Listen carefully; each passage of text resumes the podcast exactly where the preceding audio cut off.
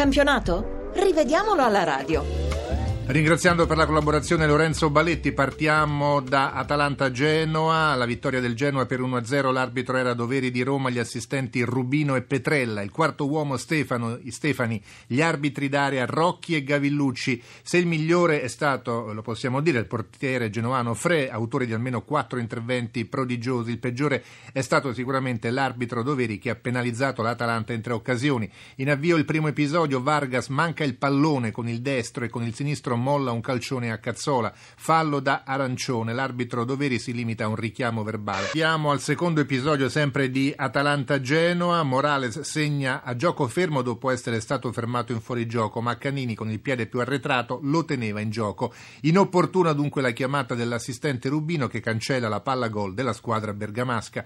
Ed eccoci al momento più importante che si verifica alla fine del primo tempo. Doveri male assistito dal collega Rocchi, l'arbitro di porta, non punisce punisce con il rigore una trattenuta di San Pirisi ai danni di Bonaventura. Il difensore si arrangia con il braccio per fermare l'avversario in anticipo e impedirgli di raggiungere il cross di Schelotto. Invece di assegnare il rigore all'Atalanta ed espellere San Pirisi, l'arbitro ammonisce Bonaventura per simulazione. Nel frattempo l'arbitro aveva salvato dall'espulsione Kuczka che aveva colpito Manfredini alla testa con un calcio da kung fu, per fortuna lievemente, neanche ammonito per la cronaca. È a 4 dal novantesimo, il Genoa resta con un uomo in meno, espulso Moretti per doppia ammonizione, in entrambi i casi per fallo su Morales, sul secondo decisivo l'intervento dell'arbitro Daria Gavillucci. In chiusura De Luca in fuorigioco, subito segnalato quando si fa intercettare la palla gol dello straordinario Fre di oggi pomeriggio.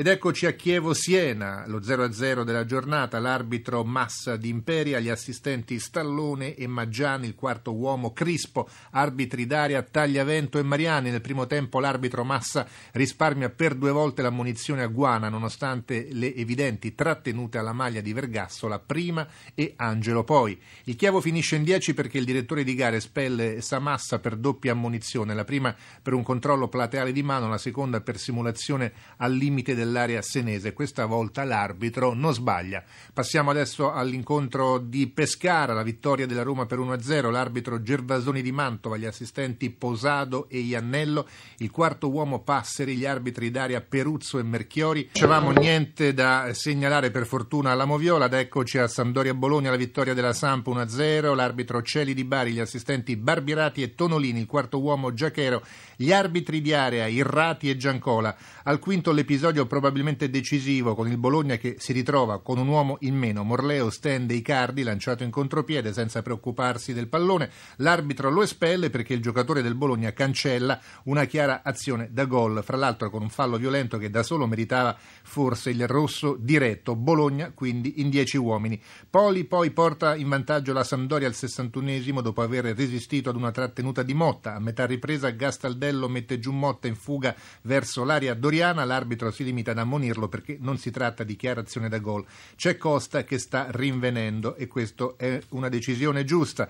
Al ventottesimo Gilardino invece di calciare a rete si lascia cadere nell'area della Samp dopo aver sbagliato il dribbling sul portiere Romero, ma l'azione era viziata dal fuorigioco dell'attaccante non rilevato dall'assistente Barbirati. Giusta poi l'ammonizione per simulazione a Cone che si lascia cadere in area avversaria senza essere toccato da Obiang. Al primo minuto di recupero il pallone finisce sul braccio di Costa che cerca di contendere un pallone in elevazione a Gilardino, niente di volontario. Eccoci ora a Torino e Fiorentina, 2 a 2.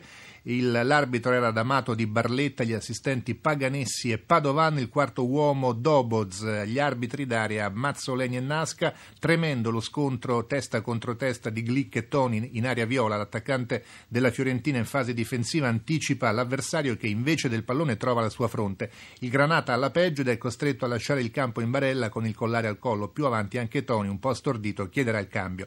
Al 74esimo D'Ambrosio, frastornato dai dribbling di quadrado, colpisce il colombiano colombiano alle gambe e l'arbitro concede alla Fiorentina il rigore del temporaneo pareggio, lo realizza Gonzalo Rodriguez. A distanza di pochi secondi il Torino si riporta in vantaggio con un tiro cross di Birza che entra in porta senza essere toccato da Stevanovic, ma è proprio il tentativo di quest'ultimo a complicare la vita a Viviano più avanti. Poi ci sarà il 2-2 di El Amadoui. Questo è tutto per la Moviola.